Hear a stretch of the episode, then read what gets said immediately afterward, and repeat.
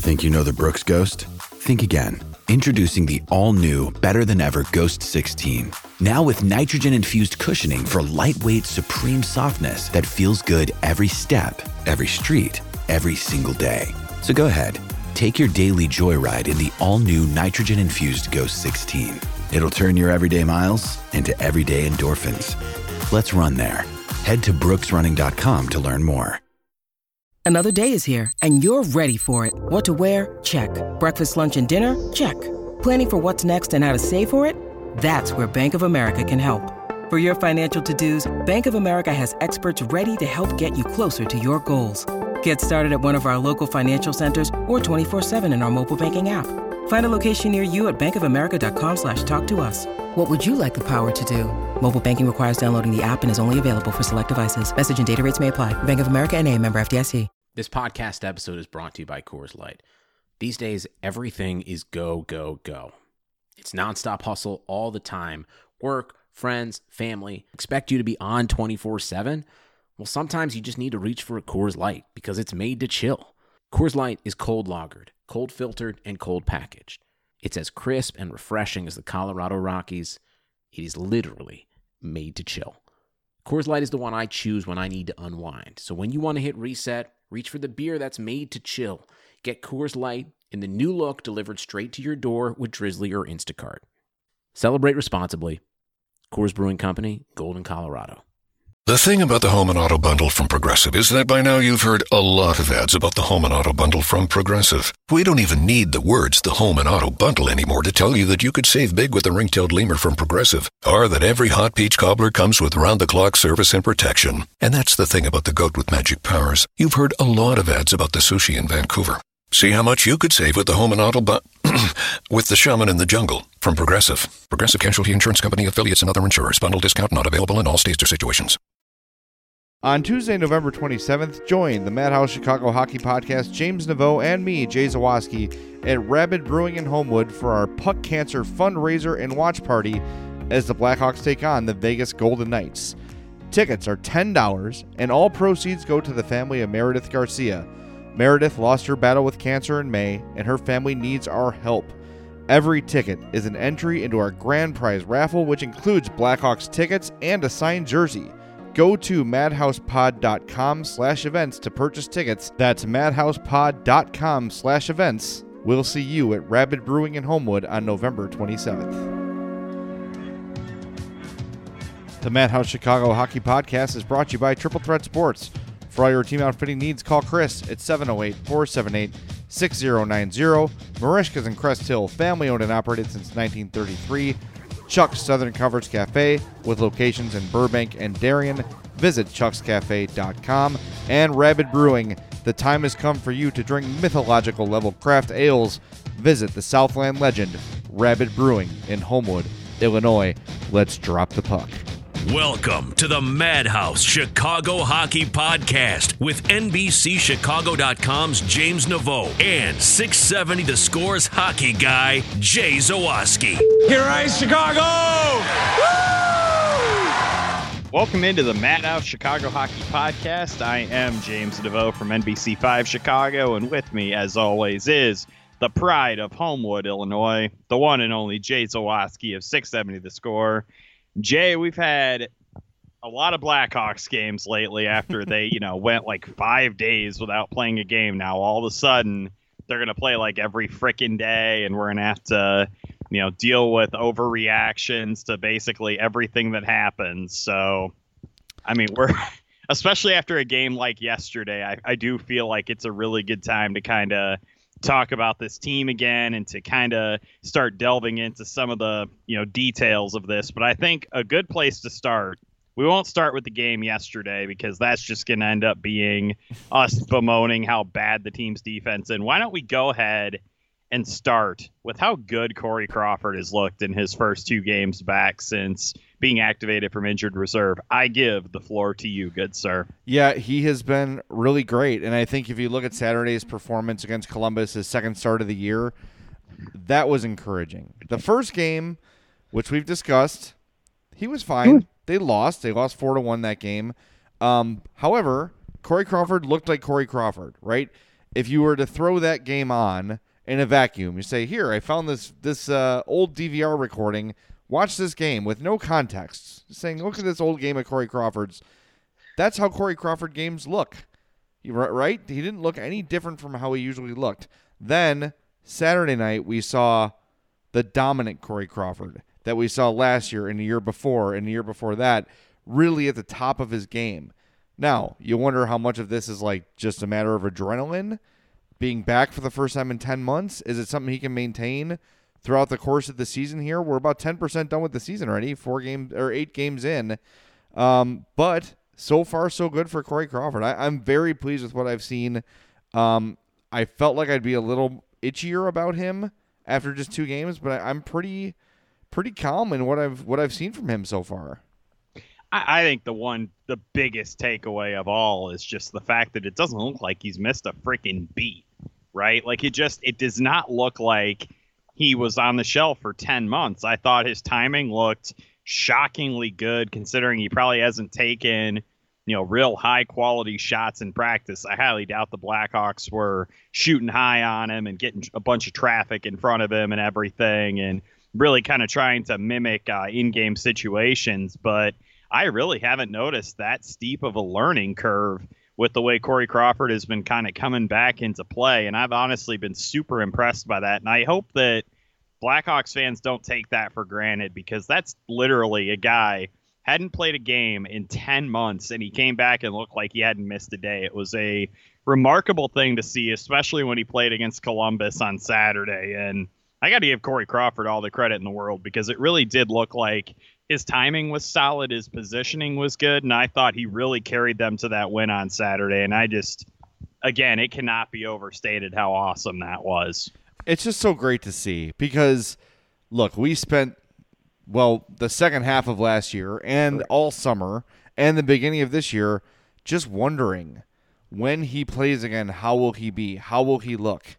And he's come back, and, and you can't say goaltending is like riding a bike. It's certainly not. I think ten months out of the net for anything competitive, that's going to be a disadvantage. But I can't even think of a single moment that I've seen from him in these two games back where I said, ooh, that's something to keep an eye on, right? There hasn't even been a hint of a moment where he didn't look right, where he was slow to get up, slow to react, uh, whatever.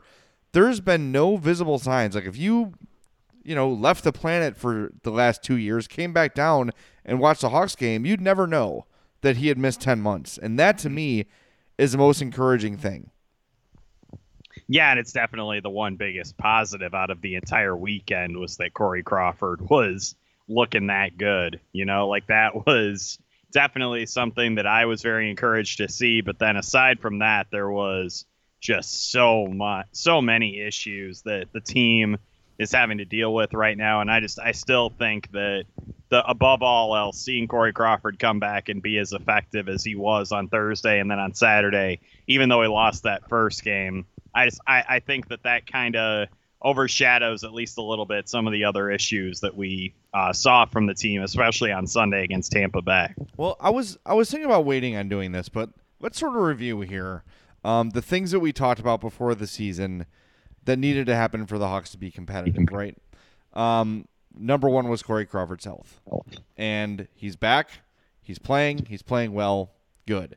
Uh, the resurgence of Jonathan Toews. That seems to be underway. He's slowed down from the pace he set early in the season, but he still is consistently contributing and looking like the Jonathan Toews of old. Henri Jokiharju has stepped in and has been a valuable, uh, probably overachieved from what people expected from him at this age and this early in his career. Uh, the things that we've not seen yet, though, are Brandon Saad returning to form. I don't think we've seen the jump from Nick Schmaltz that we've expected to see. Just got his first goal of the year last night. Um, so you're about fifty-fifty on the things that needed to happen for the Hawks to be competitive, um, which is not terrible. I, I just, you know, I think they're kind of who we thought they were, to steal a line from Dennis Green. You mean a team that can uh, score a good number of goals, but ultimately just has a defense that's going to make Corey Crawford and whoever's in that kind of save them on a nightly basis. I hope it doesn't take that every night, but like there hasn't been that comfortable because even the win over Columbus was the biggest goal differential win, yeah. right? But well, it was the only time they've won in regulation this season, uh, right? Of course. So, but it didn't feel like a dominant performance, right? No. Like th- th- they had the forty minutes of that game. The game was taken to them, and they just Crawford was great. The Hawks were able to score. Bobrovsky, Bobrovsky let in a soft goal or two, and that was a difference, right? That's what you're talking about is Corey Crawford winning games for you. That's what that was. Um, I don't know. I, I think they're better than last year, sure. right? I, I think they're a better team than last year. I just want to see if it can last and how long they can withstand this defense as it is. I've got to think that Bowman is already looking for ways to fix this blue line a little bit. And you mentioned Gustav Forsling. Uh, who is who is maybe that was before we started, but anyway, Gustav Forsling has been assigned to Rockford to go on a rehab stint, so he's close to returning. Um, I, I don't know. Uh, Connor Murphy's gonna be back sooner or later, so maybe he just waits. But I wonder. You know, I, I don't think they're gonna be able to maintain this pace they're on. So it's a matter of wh- how, how long are you willing to wait before you address this, and uh, what what do you really expect from Gustav Forsling when he comes back? Well, I mean, the unfortunate thing right now is that there aren't really teams who are looking to unload blue line assets right. at this point. It's not like anybody's already, you know, played their way out of playoff contention or anything like that. So I highly doubt that Stan Bowman at this point in the season is going to find like some type of trade partner, like even a team like, you know, Vancouver, Arizona, who maybe has like a seventh or eighth defenseman that they're looking to just kind of unload for a cheap deal. Like that's about the best thing that you could possibly see right now. And even that, it just doesn't seem like that would be in the cards anytime soon. There really isn't a guy, I don't think, that's going to come in and have an immediate impact on the Blackhawks that would be comparable to when they finally get Gustav Forsling and Connor Murphy back. I think ultimately those two quote unquote acquisitions are going to be more important to this team than anybody that Stan Bowman is going to be able to go out and get, at least I would say, before Christmas. I don't see any team really making any type of move of significance before then. Do you?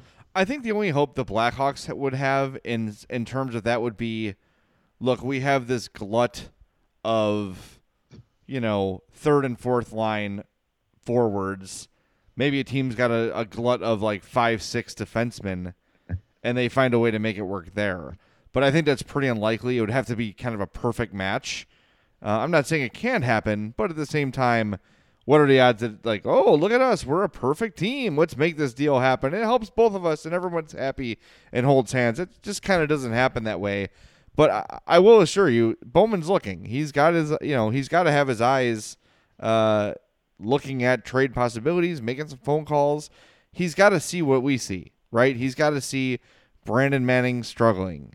Um, you know, Brandon Davidson, okay, like, fine. Not a guy who's really going to help you do much. Um, they they need another defenseman. And may, maybe it is Gustav Forsling. Maybe it's as simple as that. But I haven't liked what I've seen from Ruda. I haven't liked what I've seen big picture from Manning. Davidson, the jury's out. Um, I just think that's not a great situation to be in. Um, when, again, you're still trying to win something with this core of players. To have a defense that inexperienced and that, I mean, frankly, bad uh, is problematic. So hopefully Forsling, then Murphy come back, and, and it looks a little better. But I just don't know if, if Bowman can wait that long and, and expect to remain in playoff contention. We've talked, obviously, some about the positives with this team lately with Corey Crawford and then with the potential of getting Gustav Forsling and Connor Murphy kind of back to solidify the defense a little bit, and then also maybe Stan Bowman going out and making a move. But I think in the next segment, what we probably need to do is we need to kind of not overreact necessarily to what happened in the Tampa Bay game last night, but perhaps just to point out a couple of things that went on in that game that could portend longer-term issues for the Blackhawks. And I think that we need to maybe uh, – add a little bit more pessimism into this mix, just in case we're getting a little bit too optimistic about Crawford and guys coming back from injury. Well, good. Let's do that. Let's let's take a an, an objective and uh, sort of big picture look at the way things stand with the Blackhawks right now. But before that, got to tell you about our friends at Triple Threat Sports. Chris, there in Mokina, running triple threat sports dot com. If your team needs outfitting, If you've got a hockey team or a baseball team or whatever and you need some uniforms for the season, Triple Threat Sports is the place to go. You already know that they're the place to go to get your N H L jerseys, your N F L jerseys, anything you want authentic, anything you want looking like it looks on the field of play, be at the rink, be at the pitch, be at the field, whatever. Triple Threat Sports will make it look perfect. But go there for your stuff as well. triple threat sports dot com, seven oh eight, four seven eight, six oh nine oh. Send me an email, Chris at triple threat sports dot com. Triple Threat Sports, if you can wear it, they can make it. We'll be right back with more on the Madhouse Chicago Hockey Podcast. Me, me, me, me, me, but also you. The Pharaoh fast forwards his favorite foreign film, Powder Donut. Okay, what's my line? Uh, the only line I see here on the script is get options based on your budget with the Name Your Price tool from Progressive. Oh man, that's a tongue twister, huh? I'm sorry, I'm gonna need a few more minutes. Bulbous Walrus, the Bulbous Walrus. The Name Your Price tool, only from Progressive. The owl ran afoul of the comatose coxswain. Progressive Casualty Insurance Company and affiliates. Price and coverage match limited by state law. Welcome back into the Madhouse Chicago Hockey Podcast. We've been talking about how wonderful it's been to see Corey Crawford not only to come back, but also to come back at a really high level right away. And now we need to talk at least a little bit about some of the kind of rougher things that have been going on with the Blackhawks, especially the last couple of games where they've honestly, like the Blackhawks, what's the one thing they've talked about the last two off seasons? Like, what have they brought up? They brought up they've wanted to get faster. They've wanted to add athleticism, right? That's why you brought in Alex DeBrincat. That's why they drafted Henri Jokiharju. That's why they went out and got Connor Murphy. Like, these are the types of guys. Alexander fourteen is another guy that kind of fits this bill. They want a more athletic, a more speedy team because that's the way they feel like the N H L is going.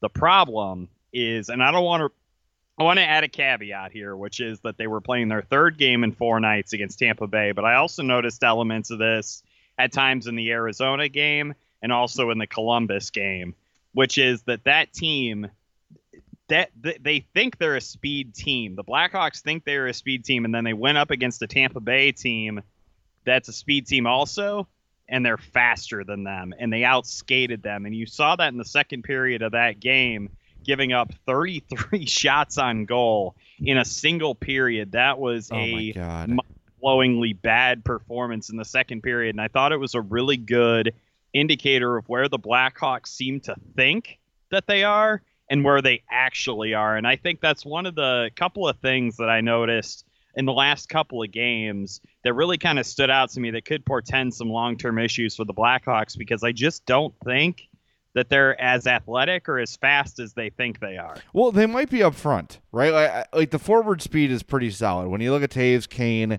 DeBrincat, Schmaltz, uh, Fortin has shown some speed, um, some other guys as well, but the blue liners are slow, man. Like, Jokiharju is good and solid defensively and all those things, but he's not a, a speed blazer by any means. Duncan Keith is still the guy who's fast, but he's a shadow of what he was in his prime. Um, then you look, Gustafson's not fast. Manning isn't fast. You know, you go up and down. Jan Ruda isn't fast. Davison isn't fast. So when you get these fast forwards like you get with Tampa Bay and some of the other elite teams in the league, and they're blowing by the defense. Look, I watched last night's game on D V R, and when I checked my phone, I saw thirty-three the three shots on goal in the second period. I'm like, no, nah, that's wrong. That's got to be some sort of like glitch on N H L dot com or something. Something's not right. It can't be that. I've I, I, I've never seen anything that egregious, that bad before. And you sort of mentioned it, but this is your barometer. This is the first legit Stanley Cup contender. Ah, they played the Leafs, so that was a good test. But I think Tampa is about probably seven the, goals. Don't forget they did. I think Tampa though is kind of the cream of the Eastern Conference right now. The Stanley Cup goes through Tampa in my mind, and you saw the difference between legit contender and the Blackhawks, and there's a long way to go for the Hawks to get to that level again. Yeah, and I and I think, like I said, that's a – I'm not trying to be overly negative. I'm just trying to be realistic. I definitely felt like the Blackhawks could not keep up with Tampa Bay in the first two periods of that game, and they came back a little bit – toward the end of the first period, and we're matching the speed at least a little bit, but the Blackhawks just continuously were falling behind guys. They were losing battles in the neutral zone. They kept losing the puck. They kept turning it over. It's like the Blackhawks were trying to play too fast to try to kind of counteract what Tampa was doing. And they ended up making a bunch of turnovers and a bunch of really careless mistakes with the puck. And it was just, it was a bad sign to me that they weren't able to either stifle Tampa's speed, and they also weren't able to kind of match it either. And that, I thought that was a bad sign that they couldn't do either thing. Right, because it has to be one or the other, right? You're either going to be physical and slow down fast players by hitting them and making them hesitant to enter the zone, or you got to be able to keep up, and the Hawks are neither. Right, aside from Brent Seabrook, you don't really have a physical defenseman, um, and he's probably the slowest of the bunch at this point. So it's... I don't know. The, look, Tampa is the exception. That that team is, to me, they're they're great. That's a that's a great team. And most nights, I think the Hawks will be okay. But again, when you see them up against the legit stud teams in the N H L, there's a big difference between the Hawks and them. And and I I just think uh, Forsling's got some speed. Murphy isn't fast, but he's got some physicality when he when he chooses to use it. So there's a little bit of hope there. I just think that this is what it is, and I think Hawks fans are sort of at peace with this. Like, look, this team's not going to be great. The future of the blue line is still, aside from Jokiharju, you've got Boquist, you've got uh, Bodan and the minors, you've got a couple other guys in Rockford right now that can maybe have a future here. But Boquist and Bodan are, are the are what are going to be, you know, hopefully with Jokiharju for the next ten years. But they're a year or two away yet. So I, I think Hawks fans are patient. They don't. I don't. I don't want to sound like we're complaining because we know what this is. We knew what it was going to be. I, I still think all this said, and even the Tampa game considered, the Hawks have been overall better than what we expected, and to me that's encouraging. And with all these young players they have, it's safe to assume that they're just going to get better. Right, you're going to see better play from Henri Jokiharju as it goes on. You're going to see uh, Alex fourteen figure things out if he stays in the lineup. Um, even guys like John Hayden, who've got some experience under their belt with regular shifts, regular ice time, they're going to grow as players. So those things, I think the Hawks are kind of, if Crawford stays healthy and stays playing at this level, maybe scratching a playoff spot, maybe. It's going to take a bit of a miracle and some things going right for them and probably a deadline move of some significance. But if they can make all those things happen and you assume health, uh, I, I think they could sniff a playoff spot. I, I, I can see that, especially in the Western Conference. But I just I look at the lack of speed, and that kind of made me kind of question some stuff last night. And I definitely have been noticing that, especially the last couple of games, the Blackhawks have been too content to settle on just dealing on the perimeter of the ice instead of going in and trying to win any battles in front of the net or to actually do much of anything physically. It has definitely felt like they are just kind of slinging shots towards net and kind of hoping that good things are going to happen. And I thought that was kind of a departure from what they were doing earlier in the season. And I'm not sure if that's going to be a long-term thing or if it's going to be just kind of a one or two off thing that they only did against Columbus and Tampa Bay. But I, I'm going to tell you right now, if they're not going to outwork their opponents in the corners, if they're not going to try to get more creative and then to also try to get more traffic in front of the net and to get more kind of dirty goals, this team's just not going to do what we think they're capable of doing, which is to potentially be in that wild card picture because yeah. It, Well, see, and that's that's what it doesn't seem like they're willing to do that at some points. They have to realize they don't have the talent they used to have, right? And teams that don't have a lot of talent, like Arizona, that game against Arizona is a great example. The Hawks are a more talented roster than the Arizona Coyotes. However, the Coyotes worked their asses off in that game and deserved that win and earned that win, and that was the difference. The the Arizona Coyotes' work ethic is what won them that game, and the Hawks now, finally, after ten years of dominance for the most part and three Stanley Cups and blah, blah, blah, blah, blah, and all these Hall of Fame players, great. But now the talent's not what it used to be. And now they're going to have to find different ways to win, right? So they're going to have to occasionally dump the puck in. And when you dump the puck in, go get it. You might have to take a, a hit to go get the puck. And that's why, to me, Brandon Saad, becoming Brandon Saad again is so essential. because he is that element that they needed. We talked about before last season.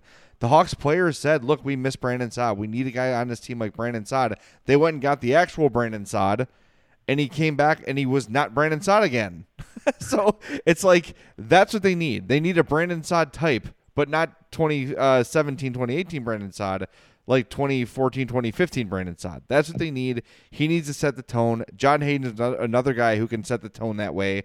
Um, they're just going to have to have some nights where they work their asses off for two points, and they're going to have to realize that sooner than later. I think the good start obviously is helpful because you were able to tread water with Crawford out, but I, I hope it didn't make them think we're back. The Hawks are back. The Hawks of twenty fifteen are back, because they're absolutely not.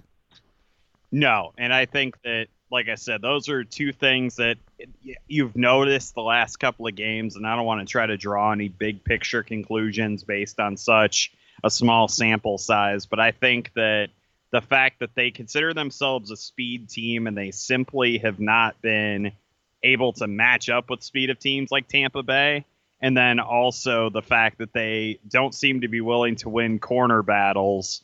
Like, you have to be one or the other. You either have to be super fast or you have to be willing to go into the corners and win some battles sometimes. And I feel like they've been doing, they've been failing in both of those areas. And I just think that those both could be potential problems to keep an eye on as they move forward this season. Yeah. Well, they're, that that's, see, that to me is a concern. Like, will they not only be able, but willing to adjust Uh, their game, their style, and that's sort of like the Quenville thing. Like, is Quenville aware? I, th- I mean, he's got to be, right? He's got to be aware that they need to ad- adapt the way they play. We just haven't seen it on the ice. We haven't seen it manifest on the ice. Maybe last night's loss to Tampa um, makes them realize, like, whoa, okay, we're maybe farther off than we thought. We That was a home game. They gave up thirty-three shots in the second period in a home game. I know it's not like a huge advantage like in other sports, but but really, you should not be toyed with on your home ice. That's that's insane. Uh, maybe, maybe, maybe that game, that performance was a bit of a wake-up call that, you know what, we've had some high-scoring games. We've outscored a couple opponents. We won some games maybe we shouldn't have. We really need to make some adjustments here if we're going to hang in and compete against these great teams. Because like we've said all year, the Western Conference is loaded. The Central Division is loaded. And every night's going to be a battle with these teams. It's it's time. They're going to have to make some adjustments here. I'm confident they can. I'm confident they will. Quenville's not an idiot. Uh, he's just been sort of slow to react to these things sometimes. And hopefully that shellacking at the hands of the Lightning uh, will, you know, light a fire under him a little bit. Gotta hope you're right, Jay. Absolutely have to hope you're right. And I think that it's going to be interesting to see just kind of what adjustments he ends up making. Like what kind of changes he kind of is going to enact on the Blackhawks. And I would be curious to kind of see, like, wh- what do you think, like, they need to kind of adjust? Is it just, like, a strategic thing? Do you maybe want to see uh, new players kind of paired together either as forwards or as defensemen? Or is there just, like, I- is there a specific coaching thing that they need to do? I don't even know if it's coaching as much as just having the on-the-ice decision to play in a physical Uh, and, and I don't mean like go, when I say physical, I don't mean layout. That's not their style to go check people hard and go for big hits. That's not how they play. They're a possession team. But when I say physical, I mean go in a corner and win a battle, get in front of the net, do those sort of little things that, that make the difference when maybe the talent isn't there. I, again, I'll, I'll reference it again. The Coyotes, that was, the, that was the, the, the, the equalizer for them was there. They worked, they outworked the Hawks that night. And that's why they were better. They were the better team that night. On paper, they're absolutely not. If you plug that game into a video game and simulate it eighty times, the Hawks probably win seventy of those games based on their talent. But the work ethic matters. Those things matter. Even in this era of advanced statistics and all those things, wanting the puck more than the other guy still is a factor. And that's what I want to see from the Hawks. I want to see guys on the team play like Jonathan Toews plays and like Marian Hossa played and say, screw you, that's my puck, I'm taking it, you can't have it. I want that from everybody. And when that happens, they're going to have more success, and they're not going to have periods where they're outshot thirty-three to three. All right, time for our next time out, but first got to tell you about our friends at Marishka's in Crest Hill, six oh four Theodore Street. Family owned and operated since nineteen thirty-three. We have talked to you for four years now about the Poor Boys, about the steaks, the chops, the seafood, the craft beer menu. What more do you really need to hear about Marishka's? Okay, I'll tell you. The mac and cheese, I remember I had this, I think the last time I was there, is like the thickest, tastiest, best mac and cheese I've ever had. The Icelandic cod, which we mentioned now and again, was top-notch, as good as I've had, and I've been to Door County dozens of times. The food at Marishka's is excellent. Bring your family. Bring your friends. You'll go back again and again. Marishka's, six oh four Theodore Street in Crest Hill. Closed only on Christmas, Easter, the fourth of July, and Thanksgiving, so hit them up, marishkas dot com, or on Facebook, facebook.com slash Marishka's, M E R I C H K A S. And by the way, the link to all of our sponsors are in the description of the podcast, or you can visit madhousepod.com slash sponsors, and you can be linked to any of their homepages. So very convenient, madhousepod dot com. I failed to mention that is the new home of all things Madhouse Podcasts. You can buy tickets to our event there. You can find our sponsors, like I said, get in touch with James and I, read about us, find every episode. Everything you need for the Madhouse Podcast is on madhousepod dot com. Check it out. All right, we'll be right back with more on the Madhouse Chicago Hockey Podcast. If you look around, you'll see the world can be pretty smart. Okay, very smart. At Capella University, we think education should be smart too. That's why we're reshaping online learning with our FlexPath format. You can set your own deadlines, take classes at your own pace, even leverage your previous experience to move faster. So when it comes to earning your bachelor's degree, you know what kind of choice to make. A smart one. Visit capella dot e d u to learn more. Capella University. Don't just learn, learn smarter. A different future starts with you. That's why GoDaddy does more than help you find a name. You can create, sell, and get found online so any small business can make a change. We need a new generation of thinking, your way of thinking. Start different at GoDaddy dot com. Welcome back to the Madhouse Chicago Hockey Podcast. Before the show started, you heard our little promo about our charity event coming up November twenty-seventh at Rabid Brewing in Homewood. First, we want to tell you about our friends at Rabid, our newest sponsor. If you like craft beer, there's a lot of cra- craft beer is all the rage these days, right? Everyone's trying to come up with their new I P As, with their new whatevers.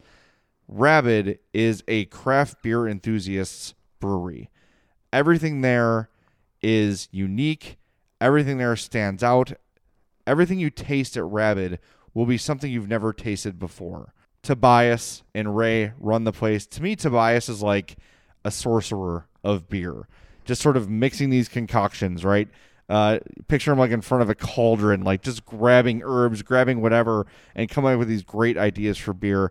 I was there last week. I had the chocolate blood orange wheat, which was phenomenal. That's the Hemogoblin. Uh, the Russian Imperial Stout was just released. That's, oh my God, just insane. That was released the other night as well.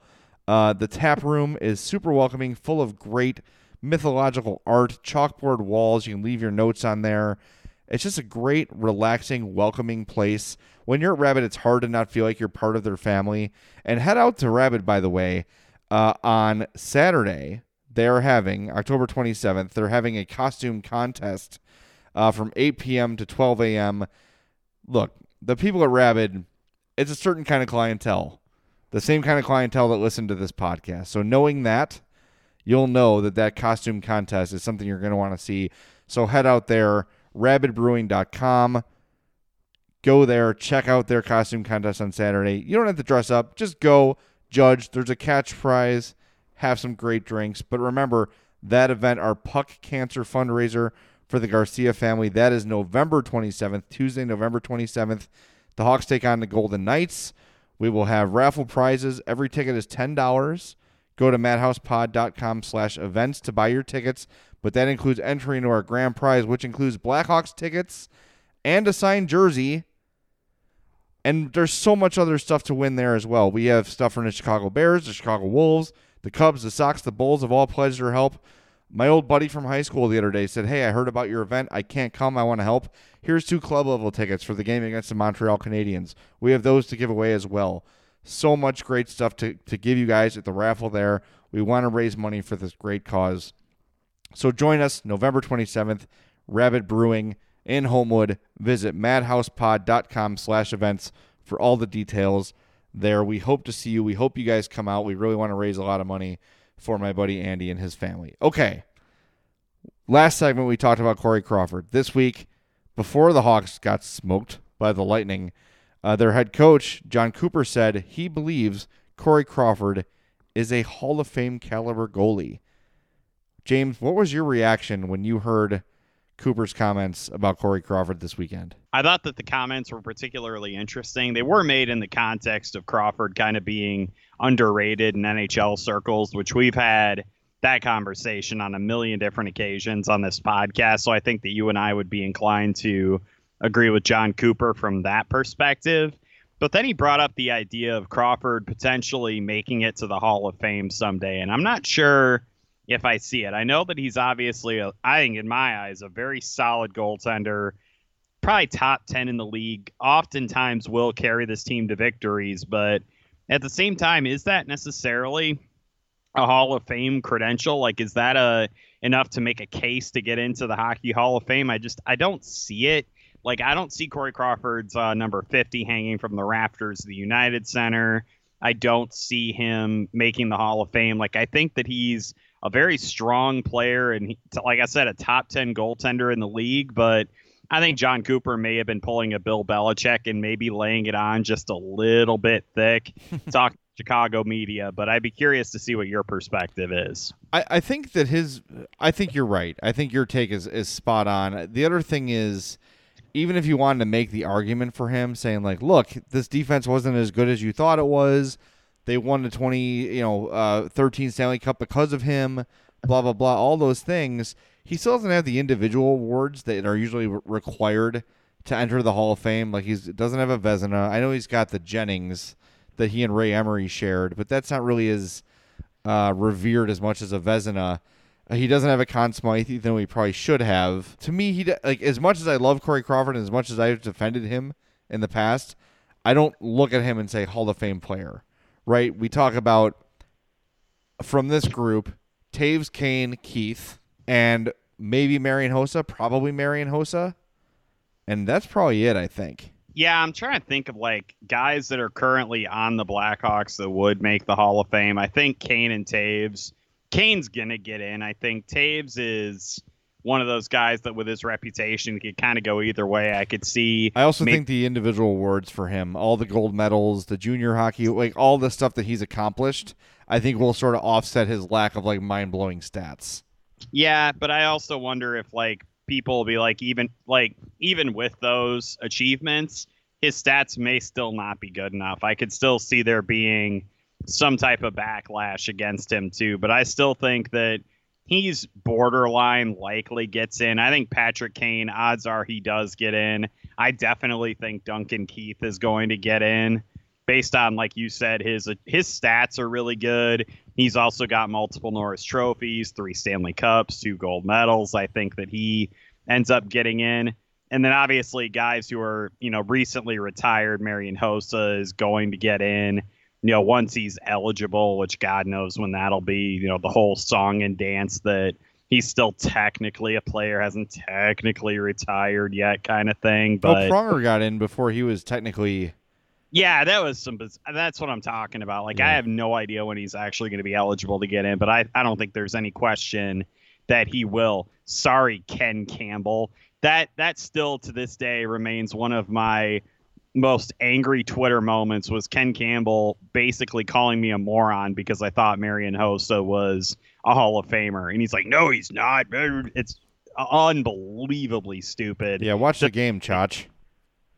Yeah, so I, I think that those are the Blackhawks that I could see getting in. And I think that other guys like Corey Crawford ultimately probably end up on the outside looking in. Speaking of on the outside of the Hall of Fame and looking in, Blackhawks legend Anton Forsberg predictably waived today. Uh, now that Crawford's healthy and they sort of trust what they're seeing from him, the Hawks were obviously not going to carry three goalies. And to get Anton Forsberg to Rockford, they need to they needed to waive him. They've done that. We'll get word tomorrow whether or not he's been claimed. I think there's a decent chance he gets claimed, Um, I really do. I, I think that, you know, I still think he has a pretty decent ceiling, even though he hasn't been super impressive with the Hawks. Um, I would like them to not lose him, if if at all possible.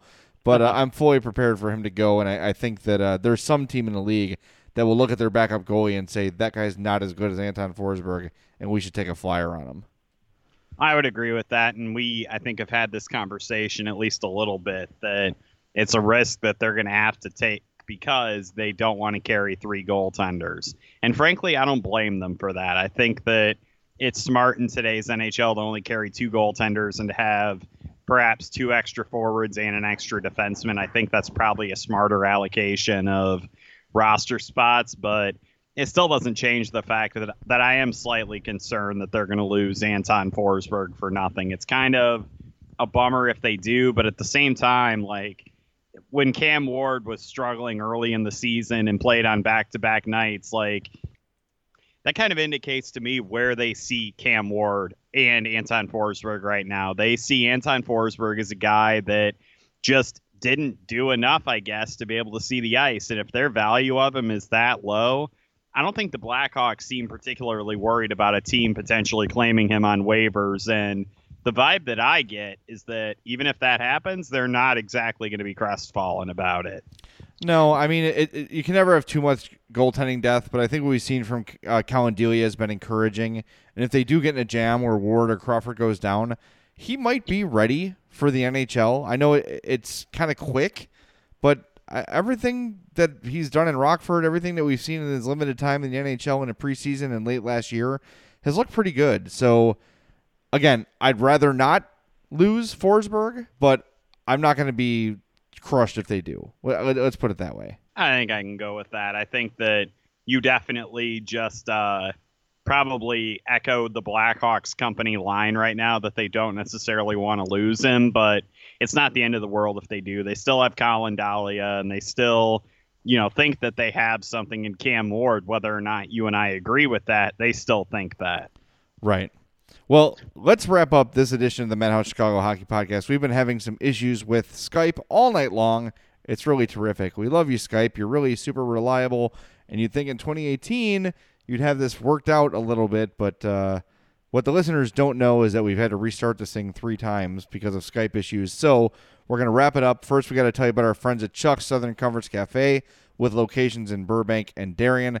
Visit chucks cafe dot com. for outstanding barbecue, outstanding Mexican, outstanding Cajun food, outstanding bar food.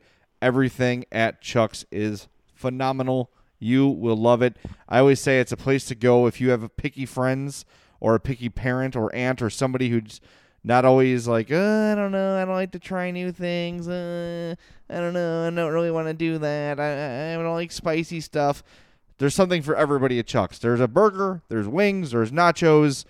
There's also legit Mexican top of the top of the line dishes like the cochinita pibil, which is my favorite food item in the world. Great Creole, Cajun cooking, everything at Chuck's. Like I said, phenomenal. chucks cafe dot com, Burbank, Darien, do it. Thank you for listening to the Madhouse Chicago Hockey Podcast, which has been brought to you by Chuck's Southern Comforts Cafe, who we just mentioned, chucks cafe dot com. Triple Threat Sports, for all your team outfitting needs, call Chris. seven oh eight, four seven eight, six oh nine oh. Marishka's in Crest Hill, family owned and operated since nineteen thirty-three. And, of course, Rabid Brewing in Homewood. The time has come for you to drink mythological level craft ales. Visit the Southland legend Rabid Brewing in Homewood, Illinois. And be sure to visit madhousepod.com slash events to purchase tickets to our fundraiser. That is November twenty-seventh at Rabid, raising money for the Garcia family, a very worthy cause. Please join us. It's going to be a great time with tons of prizes. I feel like everybody there is going to go home with something. So show up. It's ten bucks. Come hang out with James and I. Again, every cent goes to the Garcia family, and they need it. Trust me. So thank you for listening to the Madhouse Chicago Hockey Podcast. For my partner, James Naveau, I am Jay Zawaski. We'll talk to you very, very soon on the Madhouse Chicago Hockey Podcast.